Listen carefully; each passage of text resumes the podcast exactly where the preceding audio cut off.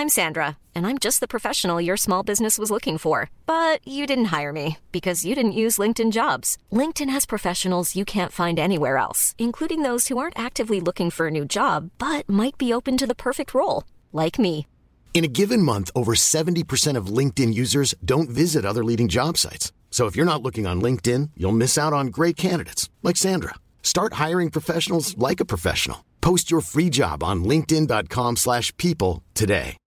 If you're looking for plump lips that last, you need to know about Juvederm lip fillers. With Juvederm Volbella XC and Juvederm Ultra XC, your lip look, whether it's subtle or bold, can last up to one full year with optimal treatment and no additional maintenance. Find a licensed specialist and see if it's right for you at juvederm.com today. That's J U V E D E R M.com. Add fullness to lips in adults over 21 with Juvederm Volbella XC or Juvederm Ultra XC. Do not use if you have severe allergies or a history of severe allergic reactions, or if you're allergic to lidocaine or the proteins used in Juvederm. Tell your doctor if you have a history of scarring or taking medicines that decrease the body's immune response or that can prolong bleeding. Common side effects include injection site redness, swelling, pain, tenderness, firmness, lumps, bumps, bruising, discoloration, or itching. As with all fillers, there's a rare risk of unintentional injection into a blood vessel, which can cause vision abnormalities, blindness, stroke, temporary scabs, or scarring. For full important safety information, visit juvederm.com.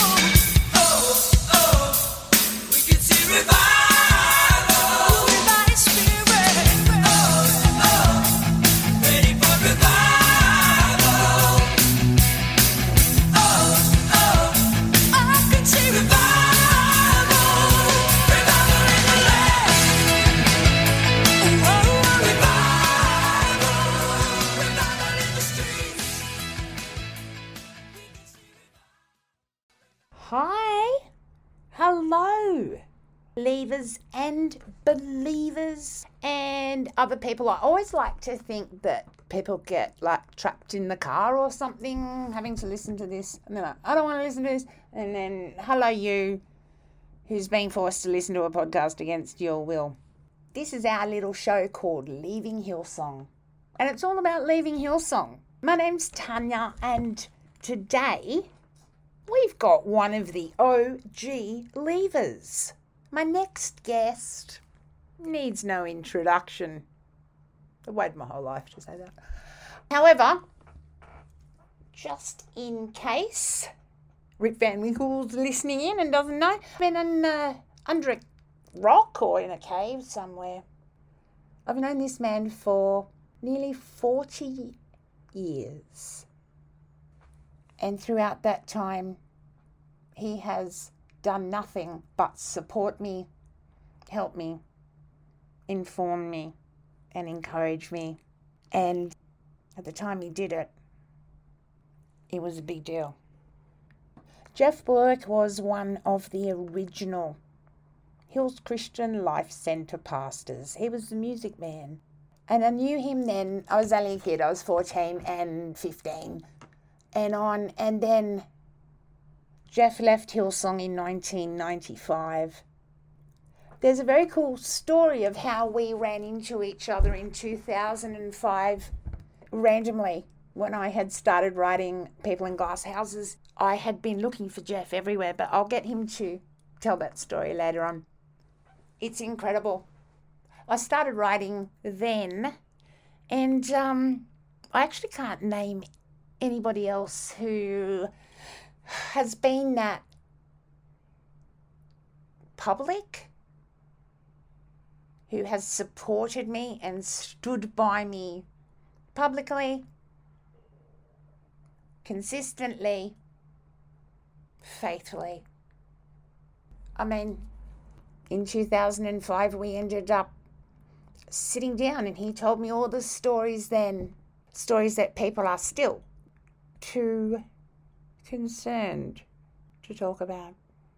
Geoff's done a few interviews and his story is, you know, it's the standard leaving Hillsong treatment, only, you know, to whom much is given in Hillsong, much will be punished if they don't toe the line. And Geoff was punished hard when he chose to leave. His reputation was threatened. His CDs were crushed. Hillsong Hierarchy did everything they could to ruin him personally and professionally, but guess what? He's the same person. So I said to him, Look, I, let's do something different. Let's, you know, let's talk about other stuff. And so it was funny because we sat down and we just started talking. This isn't planned, this isn't uh, scripted, or it, we, we just started.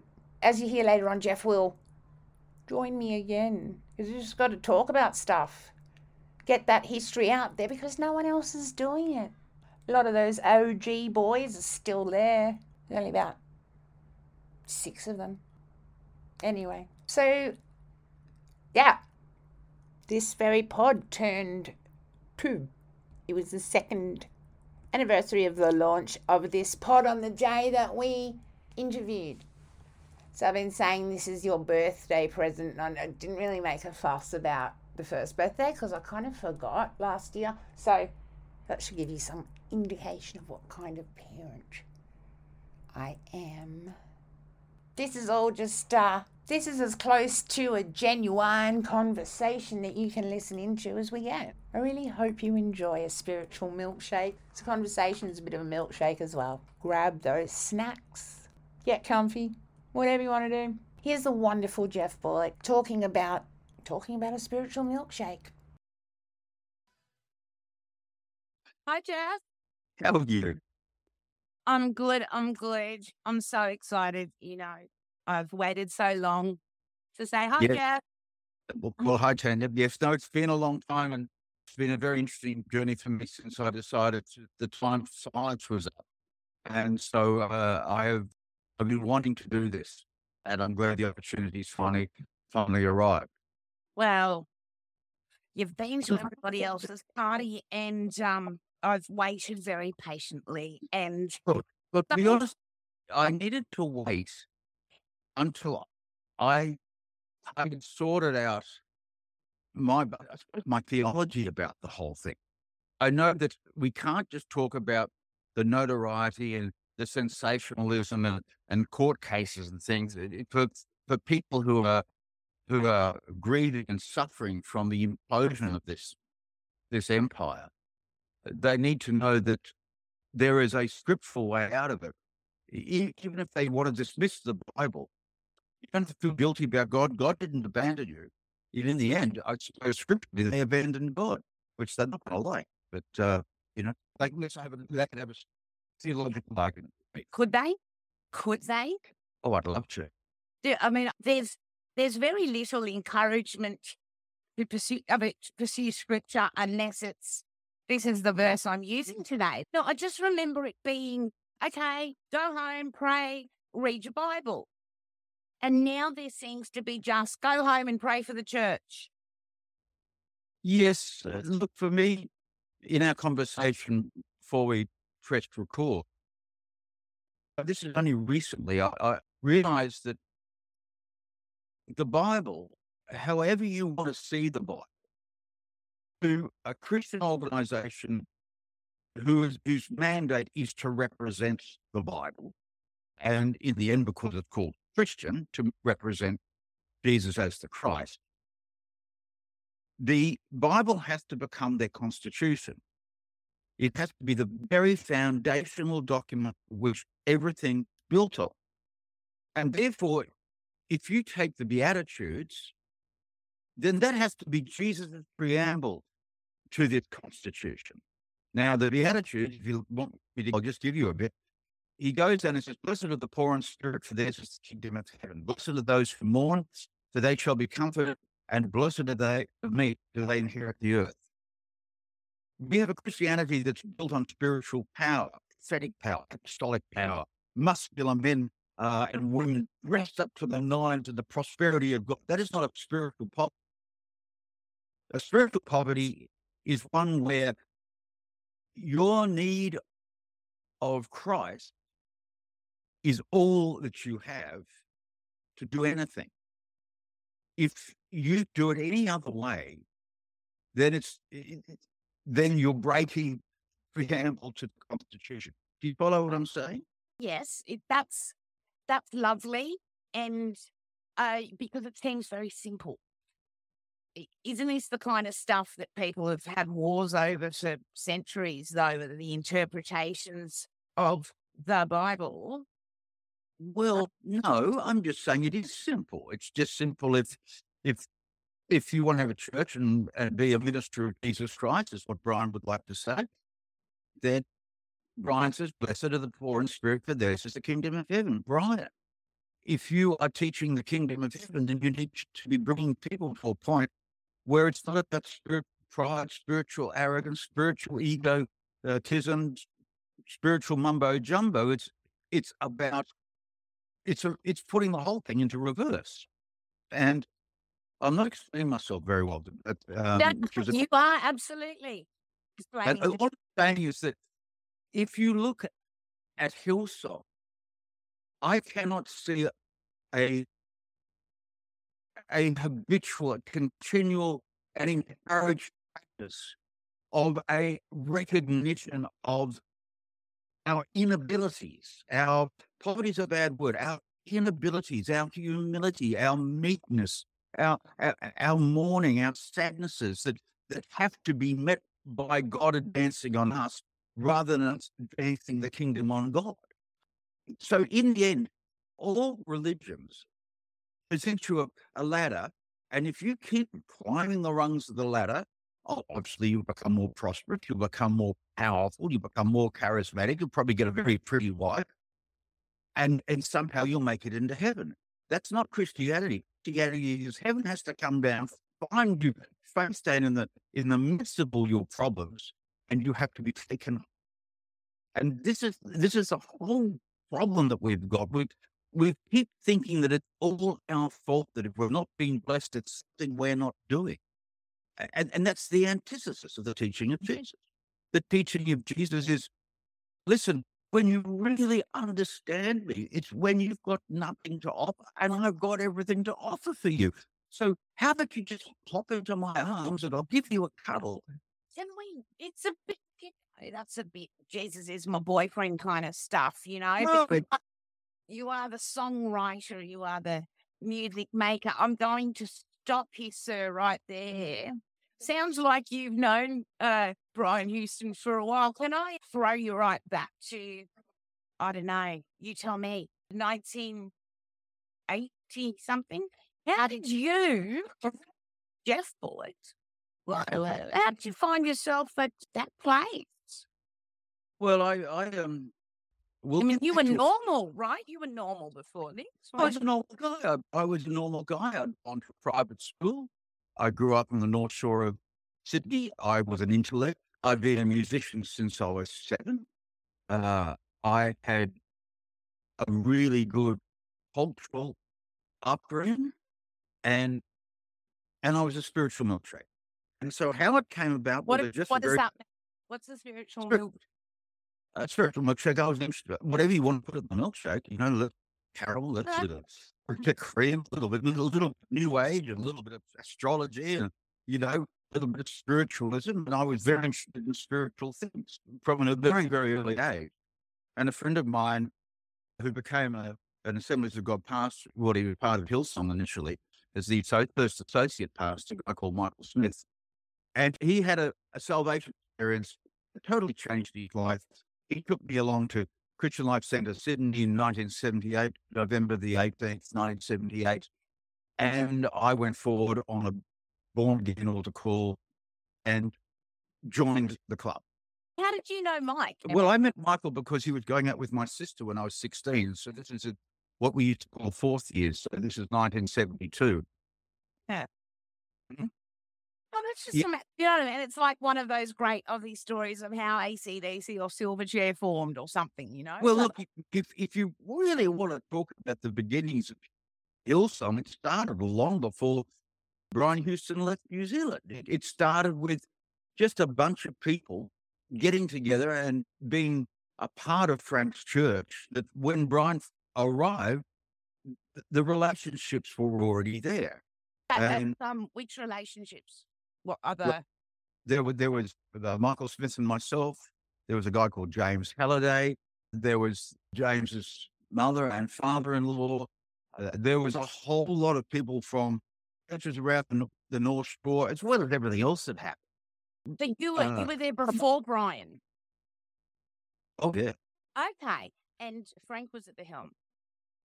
yeah. Fr- Frank was this funny guy in a white safari suit, and if anybody my age will remember the Minister for Immigration, Al Grassby. So he was a bit of like Al Grassby.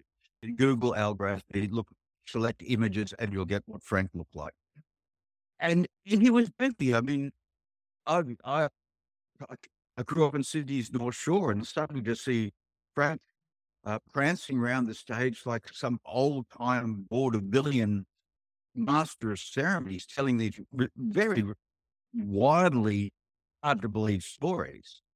But at the same time, the buzz in the room, and there was a sense of belonging and a sense of community. And there was something really spiritual, nothing like what it's become now. It, it was very, very Pente- old time Pentecostal.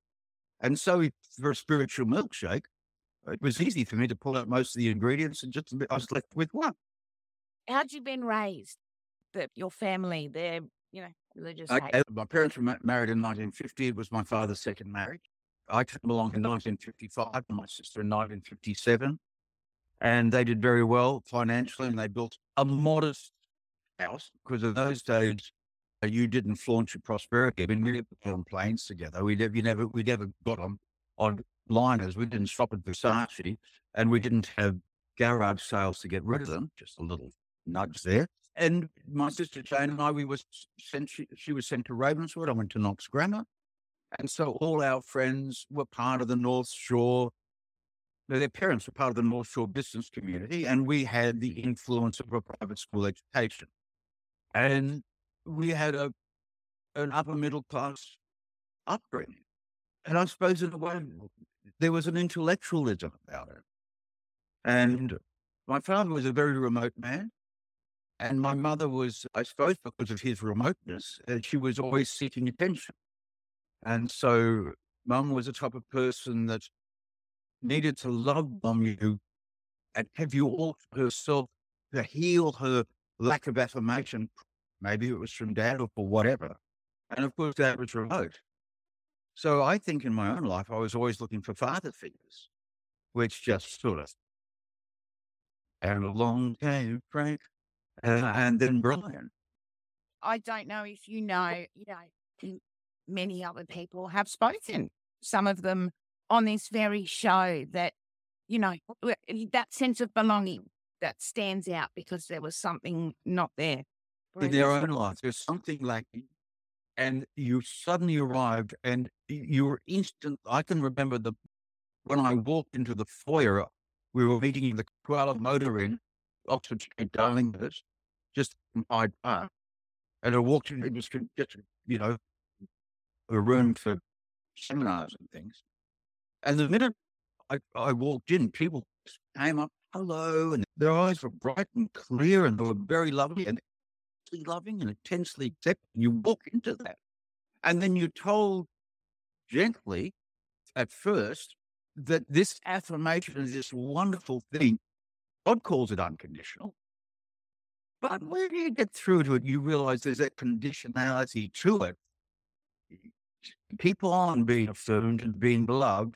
You have to join, and then you have to join and help, and then you must build together and if you step out of line, all of a sudden you're on the outside of it.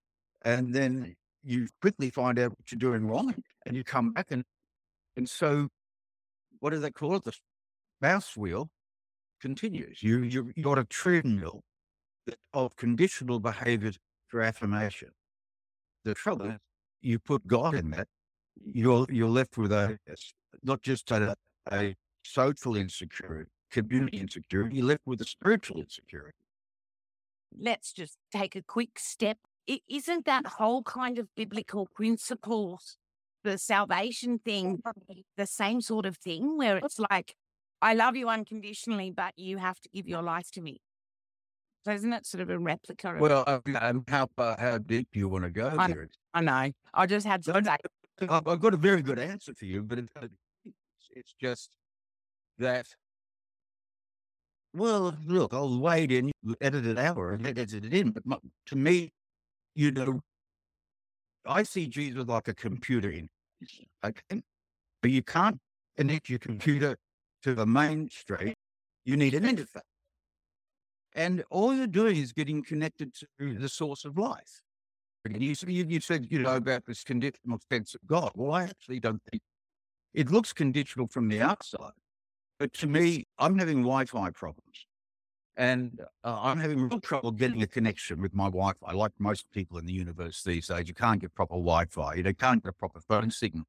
You actually plug your computer into the phone socket and you get perfect internet. Now, I'm just saying basically, it, what Christianity is, is being plugged in. It's the opportunity to plug into, into life itself. Now, it's not a conditional part about it. It's just, it's just a cooperation of work, walking forward and finding out what works and what doesn't work. The love is never switched off.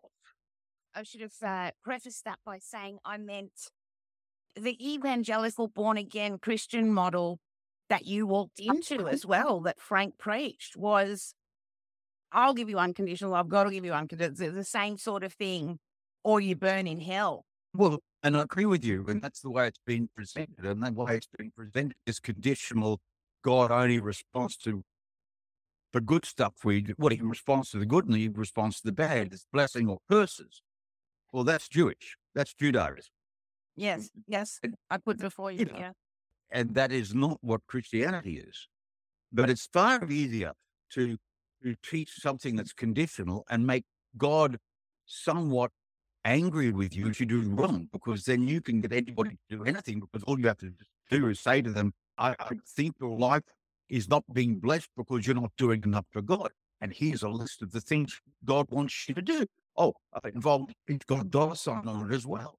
Isn't that the perfect Ponzi scheme? Yes, I'd like to rename it Ponzianity. Funny you should bring it up. Well, like to, I, I've got to a point where I have said that a lot of what we call Christianity is a, is Christless. It's an ianity. You can put anything in front of it. Oh, I like that. It's it's a Brianity or it's a tithing anity. Oh, love it. oh, Tanya, you, if it's going to be hard for you to, with me at the moment because I'm in a bit of a spiritual renewal. So, uh, and are you that are you writing?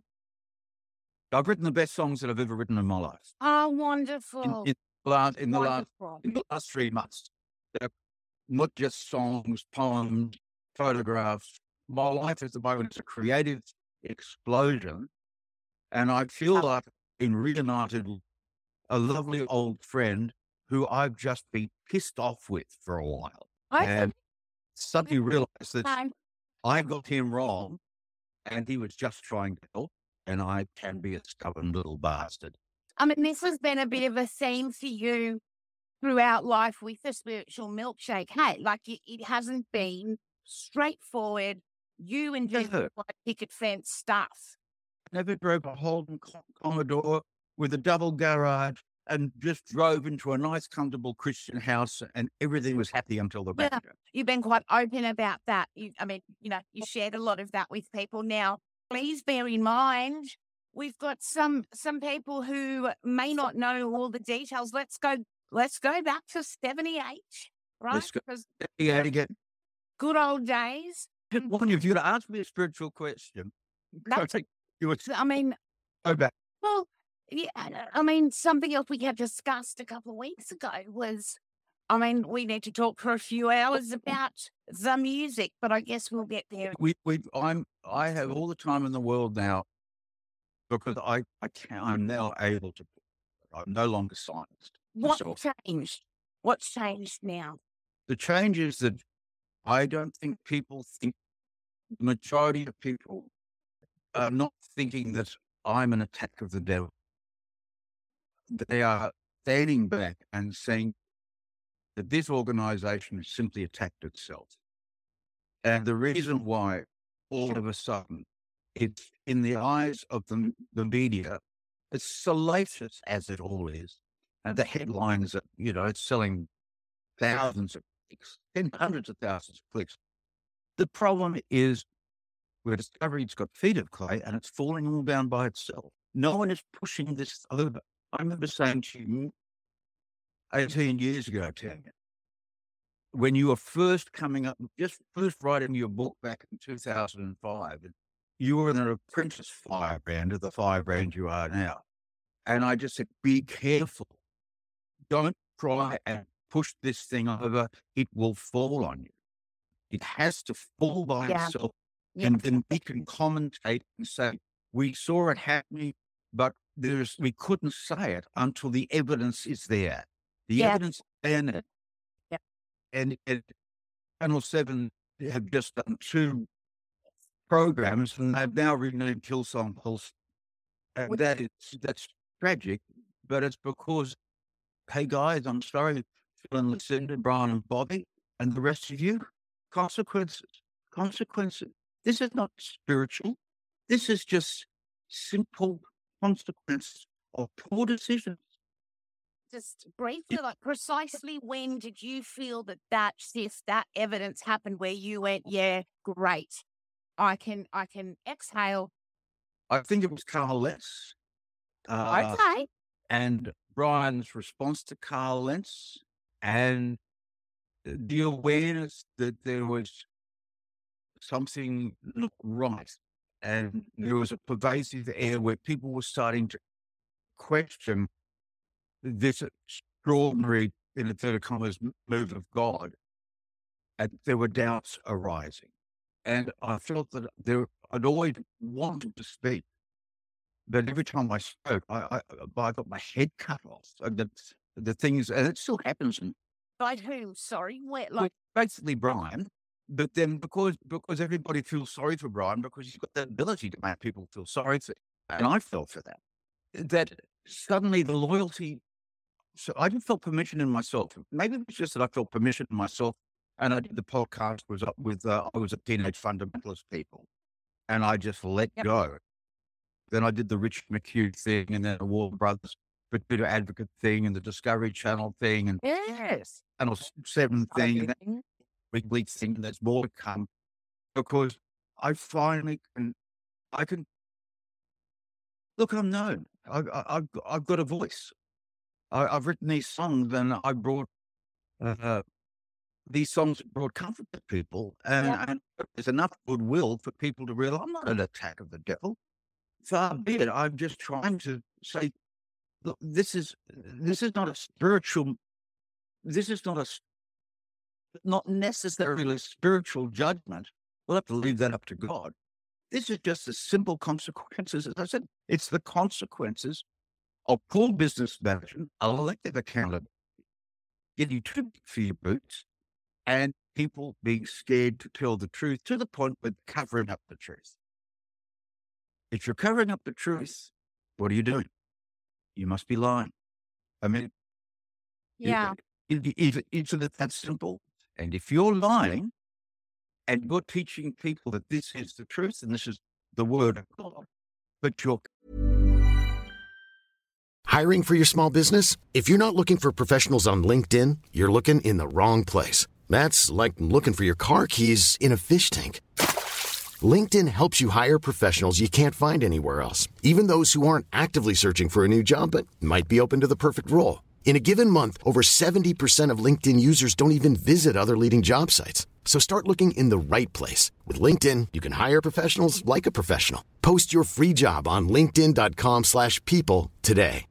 If you're looking for plump lips that last, you need to know about Juvederm lip fillers. With Juvederm Volbella XC and Juvederm Ultra XC, your lip look, whether it's subtle or bold, can last up to one full year with optimal treatment and no additional maintenance. Find a licensed specialist and see if it's right for you at juvederm.com today. That's J U V E D E R M.com. Add fullness to lips in adults over 21 with Juvederm Volbella XC or Juvederm Ultra XC. Do not use if you have severe allergies or a history of severe allergic reactions, or if you're allergic to lidocaine or the proteins used in Juvederm. Tell your doctor if you have a history of scarring or taking medicines that decrease the body's immune response or that can prolong bleeding. Common side effects include injection site redness, swelling, pain, tenderness, firmness, lumps, bumps, bruising, discoloration, or itching. As with all fillers, there's a rare risk of unintentional injection into a blood vessel, which can cause vision abnormalities, blindness, stroke, temporary scabs, or scarring. For full important safety information, visit juvederm.com. covering up the truth. Uh, but where does this lead you? In natural terms, let's forget about the spiritual term. And this is the these consequences. We've, we've seen it happen with politicians. We've we've seen it happen with royalty. We've Yep. seen it with Yep. internet business finances. Yep. Where hubris go for a fool. And Yeah. and doesn't that make it even more stunning when there are so many now, you know, highly publicized incidents of people's bad behavior coming out, and yet, you know, they keep pushing this kind of denial, denial. And Geoff, please describe Mike Smith because he's like a fifth Beatle or something. Like He's like a Beatles. he was there. He was he was there at the beginning. He was the Brian Michael was the theologian. Brian was the evangelist. Yeah. Michael Michael was the associate pastor, and he yes he was biblical. Michael he loved his Bible. He he was a, he was biblical, and he preached the Bible. He wasn't a motivational speaker. Far from it. Uh, Michael, I met Michael when he was uh, sixteen. He had long hair, parted in the middle, and a moustache, and he'd sort of sit down like that, and he'd look through his hair, and then he'd pull it up and do like, and to a sixteen-year-old Knox grammarian, you know, boy from Knox, very very conservative with bands on his teeth, and just- he was intense. Oh, And I, I wanted to be cool, I certainly wasn't cool. And so we became really, really good friends. So when Michael had his born again experience, was so dramatic, I checked it out for myself. And that's when we talked again and we go into a culture that is conditionally accepting. how old are you at this point? When you are you the same age as him? Uh, I'm a year younger. So Yep. Michael was born on December yeah. the 7th, 54. I'm December the November the 6th, 55. And Brian is February 17, 54. So we are all the same age. Wow, and your memory, well, that yeah, brain. you know, don't ask me about last night, but I can I can remember dates and I it, and times. You know, yes, I've got a very long memory. You asked about Michael being the fifth Beatle, so Michael would do the morning services, and Brian would be the evangelist at night. And Michael was a good preacher, but he was a goofy guy. He was. I used to say to him, Michael, you are the only guy I've ever seen who gets tangled up in a cordless microphone. That was my Michael. If there was any stage. That should make me trip over a stage. When, it, when he was walking around, he was just goofy and clumsy. And very, very sincere Christian.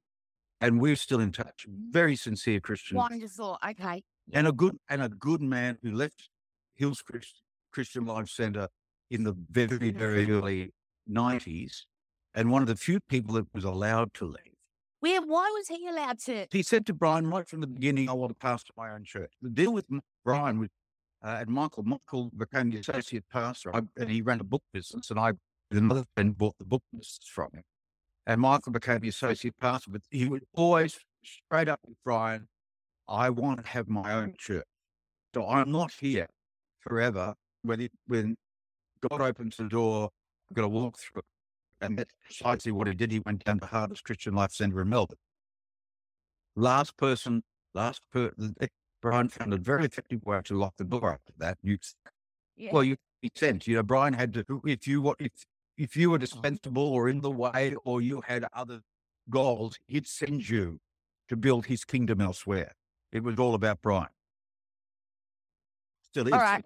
When do you meet him and what do you think? And then what happens and stuff? When I first, how old I first how, sorry, how old are you and Mike when you go and sign up? so no, I was, I just turned 23. Okay. Mike, Michael was just about to turn 24 and Brian was 24. You're also, wow. We're so young. So, when I first met him, so he come over with, with the beautiful Bobby, Mm. who was a sweet, gentle, mm-hmm. mm-hmm. Mm, everything. And all, we uh, always trusted Bobby to, to sort of, eh, we hoped that she was the great spiritual influence of not just the spiritually, the character of spirituality on Brian. And he'd get up, Frank and give him the pulpit now and then. But you, the one thing you, you could say about Brian, he was never really a great orator, a great preacher. He was a tremendous motivator. He got you caught up in his enthusiasm. But in the early days, you know, you certainly wouldn't think Brian was marked for greatness. In fact, you wouldn't think any of us were marked for greatness. I mean, when we finally started Hills Christian Life Centre in uh, August of 1983, who would have dreamt that this bunch, this funny bunch of 20 people in their late 20s in, in the in the, the stick in the Hills district, 12 years later, taken was had a platinum record in the States and create absolute Christian music history in 12 years. A bunch of misfits. the influence, the infiltration, uh, good or bad, I mean, whatever, is fascinating. I'm so glad you said that because, uh, you know, I've been saying that, and I even saw Brian's brother in court, uh, and I said, because he's a knockabout kind of bloke, he does- doesn't say I've, I've only met Graham once. You know, it was a Right. very interesting. There, there are the notables, uh, and then there, there are the others that have to perpetually uh, live in Brian's shadow. Wonder how that's all organized as well, because his brother attended court every day. There wasn't much interaction at all. So, you know, they don't chat. It's like he was, you know, performing a duty or, or something, or, you know, who knows? I've got a great relationship with my sister. Always had a great relationship with my sister. We've always family. Brian, other than in the early days with uh, his elder sister, Brian has been the soul Houston. What do you mean by that? Well, he, he was the Houston Houstons. The, he, he, he even eclipsed his dad in the last 10 years of his father's life. Indeed. And for the other other four, it must have been very difficult that the baby brother became so immensely powerful and did share that. Did not, uh, how do I put it? Who would have thought? Well, because I mean, because that's what I'm saying. I said to Graham right at the end, you know, because why not? He's standing there, just whatever. Because he's a fireman by trade, so you can kind of tell he's probably spent a lot of time sitting and waiting patiently, you know, as they have to on shift. Isn't it rather funny that his father preached about the fire of God, that Brian teaches about the fire of God? What great about putting out fires. Oh, that's cute. Isn't that hilarious? It is all about hellfire and Yeah, yeah. Hmm. I Well, just, I it's just rather odd that the, the three men in the family all about fire. and. Never thought about that before. No, so I had said to him right at the end, I said, um, you may as well tell him, look, tell your family I, I uh, never set out to do anything because I mean, I never thought he'd make it out of Windsor Road. Did you? Well, no, perfectly honest, Daniel, when it all, when we first started, it it was, it was just a bunch of blokes having a lot of fun. The music really raw and rough, and then some of the churches around the area started to hemorrhage, and they hemorrhaged their mm. leadership team, gave us leadership and experience, and they mm. hemorrhaged the music department, so they gave us musicians and singers we suddenly gained some really, really good people. and people with really good good experience, the Cameron Wades to this earth. You know, you want to say who really put Hillsong on the map? Forget my music. It was Cameron Wade's productions ability. I mean, hello, Brian, there's a great big foundation under your ministry with this huge foundation of concrete right down on the rock. And it's not Hillsong, it's Cameron Wade. And without people like Cameron Wade or Bob. Wallace or Cass, all these people from the past that have been bulldozed out of the way, Yeah. who were fun because there were great foundations there. One more history, Tanya. We can talk. We talk about all the people, all the unknown uh, heroes. I mean, I just it's sad that uh, Brian is on the record for tweeting that I'm that I'm delusional about a um, tension seeker. He said, "Check will have made up name Hillsong." well, I don't care who made up the name Hillsong. I have to point out to Brian. But what about uh, what about Darlene? What about Russell Fragar? What about David Moyes? What about Adam Simic on the drums? Stewie fell on percussion. What about Ian and Lucy? Yes. Lucy was What. Yeah. But Well, yeah, what about- God.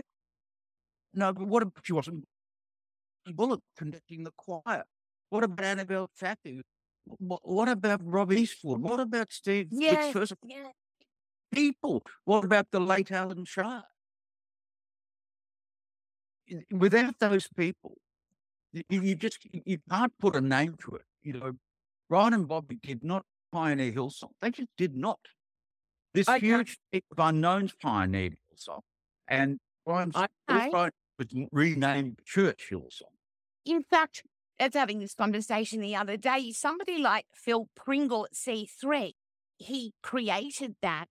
These guys inherited it anyway from Frank. I could give you that's really lovely. Phil Pringle is an he's a songwriter and many, many, many of the very their earliest musical compositions Phil Phil wrote. And Christine was a singer. She oh. recorded albums. It's so Phil and Christine came into a movement that they built artistically, not just by the force of personality. Yeah. I'm not heralding one over the No, no, I'm- just- just- The difference just- between Hillsong and Hillsong is that you can see in the the birth and of Christian Church, which see C3, you could see that Phil and Christine did an awful lot uh, to contribute to the music and the, the culture of it. Where Brian, he was just very, he was very fortunate that that he kept finding really, really talented people, and he used them, uh, and I suppose you, and yes, he and abused them until they were spent he using somebody else. Look, I've been come to this conclusion, and you can use this or not. When I think of one single thing that Brian did to build that church, one thing, I can't think of anything. He preached. He he he made people feel sorry for him. He was a great builder of enthusiasm, but he gathered around people that he bullied into submission to build something that he put his nameplate on. That's really Right, there are no restrictions. However, we have noticed a pattern at around 2 a.m. when the bottle is empty. Certain people jump on Twitter and, you know, and see in the end.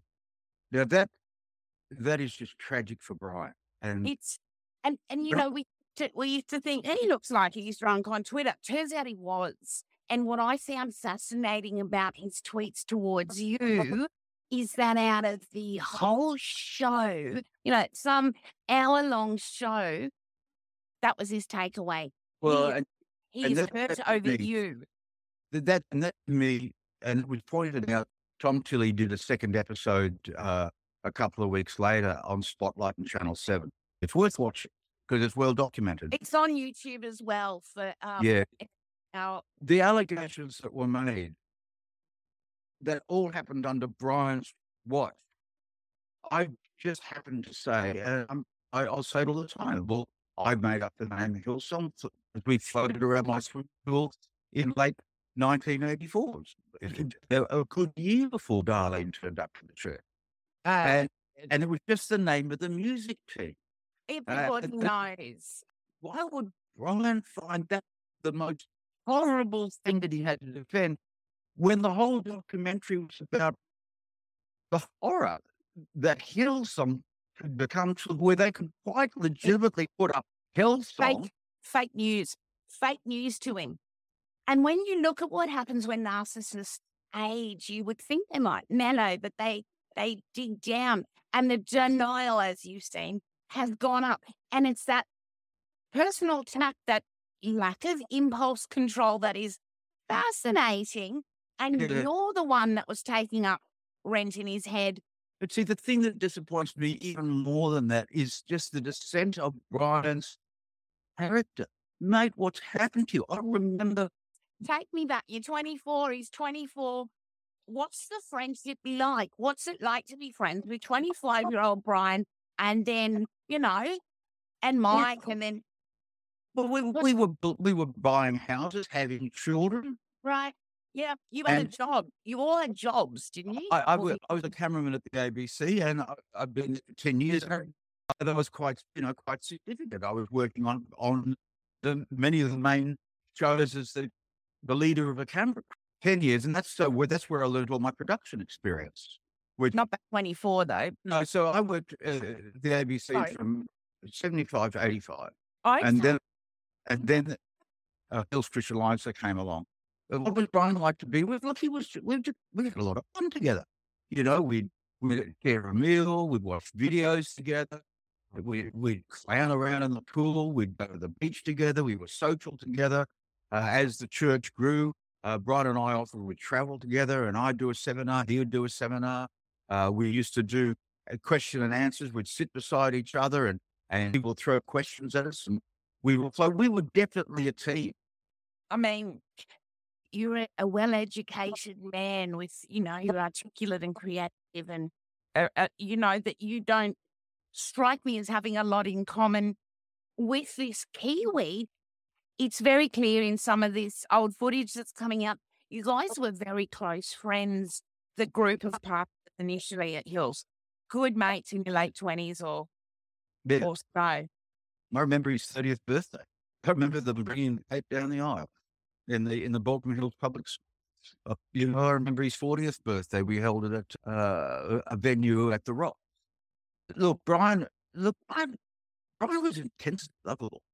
Brian, you, sometimes you, he's not going to like this, but mind he doesn't like anything I say anymore. So it doesn't really matter. I'm not in the business of flirtation. Flirt, He's Brian also flirt- got other problems in think yeah. but I mean, I, Brian, I, he was vulnerable. He, he knew he had a temper. He knew he, he was abrasive. He, he knew he could take it too far. And he, he was apologetic about the way he treated me in those days. He even came to me one day and said, Bobby came, Bobby came to me the other day and says, you keep treating Geoff this way, he's going to leave. Now, that was back in 19, I can tell you, 1988, 1989. I can remember it clear. It was up from one. So, hmm. so Brian, he had this ability where you, you felt that Brian was a victim of his own weaknesses, and therefore you had to stand around him and be his armor bearer and help him through because his strengths outweighed his weaknesses, but his weaknesses needed to be supported because he was flawed. The problem for Brian is that, uh, that too many people got around him and prophesied over him and laid hands on him, and he lost that gentle softness uh, to to be malleable uh, have a malleable spirit, a malleable personality, and his arrogance and, and self belief and his fractured ego and insecurity took over to the point where he, he couldn't be accountable because it was a threat. And we now see the, the Brian who uh, has been charged with a a medically dangerous blood alcohol level, a obvious problem with prescription drugs, which i- let's forget about the morality of it. It says this man is in emotional turmoil and he's self medicating. So it's sort of like if this was business, if, if he was a CEO or a politician, Right. hey, man, you are really ill, you're about to have a breakdown, and we need to send you off to rehab. Just need to turn the lights off, put away the microphones, and Huh. take it. You need to be healed. But for Brian, it's getting broken my heart because this is this is my mate. This is my buddy. What I'm Um, watching this guy, and no one is putting him in in an emotional ambulance, turning on the siren and going, "Goodbye. You won't see see this guy for a while until he until he gets better. He's getting worse." What do you what do you see worse? What do you mean?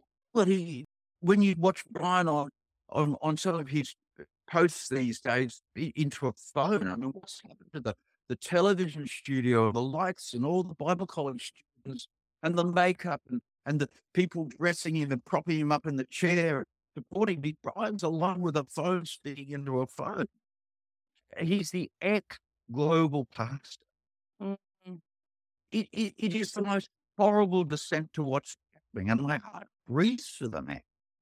I mean, please, I just want to stay on this point for a moment because so many people wrestle with that, not necessarily even Brian, but you know, that lovability of these people. And I mean, we'll use Brian as an example because you met versus these horrendously cruel or criminal or, you know, cold sociopathic actions that they've done or overseen or condoned or concealed or whatever. Tell me, tell me how that kind of all, how do you throw that together? How do you override? I mean, you've had a personal example of that kind of destructive element of that man's personality, and yet here's your heart. And you're certainly not alone in that, is one of the, do you know what I mean? This is a, for Mm. people, and you're closest to it.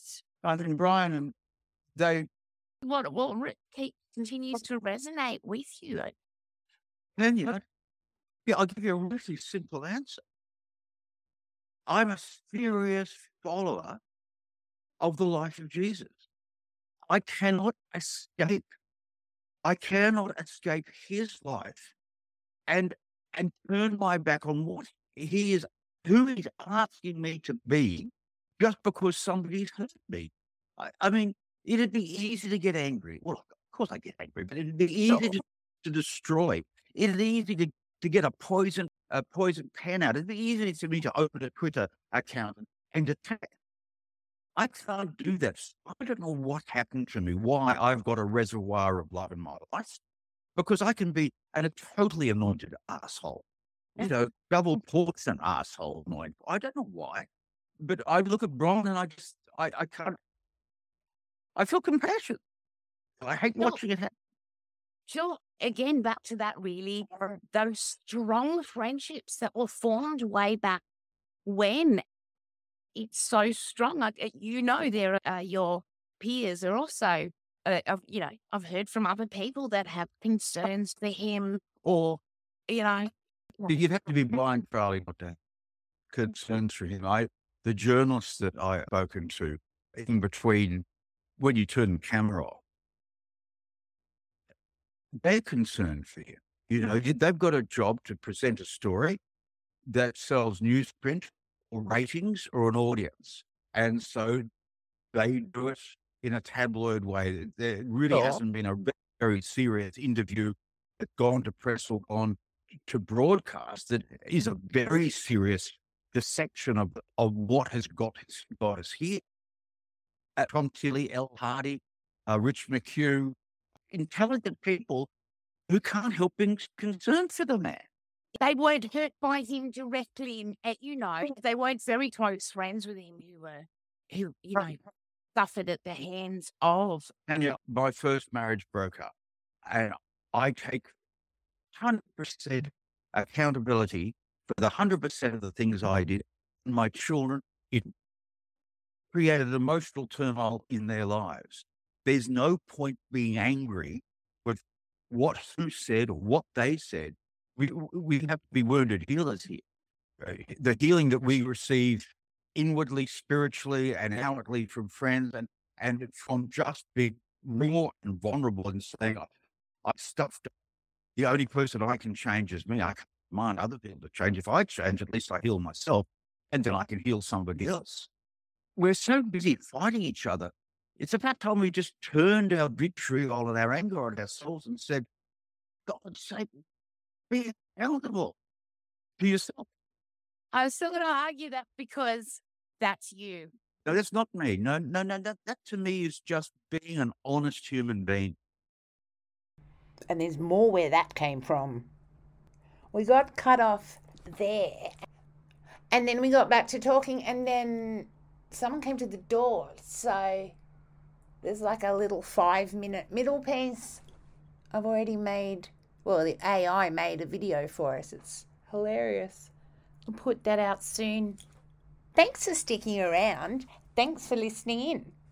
I hope you enjoyed it. Some real up close and personal stuff. It's just incredible how young they were. Well, I thought they were old. I remember being 14 and Pat Mesiti was 28, and I think like Geoff was 30 and like Brian was 32. I was like, no, no, no, that's old, old, old. So that was really cool finding that stuff out. And I still got a good chunk for you for part two. Thank you so much for joining us at Leaving Hillsong to talk about Leaving Hillsong. Your company is so appreciated. If you've got any comments or feedback or stories or things you want to add or yeah, messages you want to send, I don't know, jokes or donations, I don't know. Speaking of donations, thank you so much to my Patreons. If you want to be one of them, find Leaving Hillsong on Patreon. Not really good at the Pentecostal push, but I've also got PayPal. The second episode will be with you as soon as possible. I'm just keen to come back for more. I wonder if I can talk him into a Q&A or something. Anyway, thank you for being here. Please continue to like and subscribe and share. Share this with someone who you think might benefit from it. Because that's what we're here for. Connections and sharings and understandings. We'll do part two. And then it's the countdown to the verdict. August 17. So you know that this is the time that I'm going to tell you to be extra kind to yourself, extra kind to other people, bringing up a lot of stuff for a lot of people. You know, not necessarily, it's not necessarily a Hillsong thing, this, it affects a lot of people. Very interesting to hear that somebody who is on trial for concealing a pedophile was so very, very loved and uh, vulnerable, apologetic. Who knew? So don't forget to catch part two, which will be with you very soon. And keep leaving Hillsong. We'll talk soon. Bye.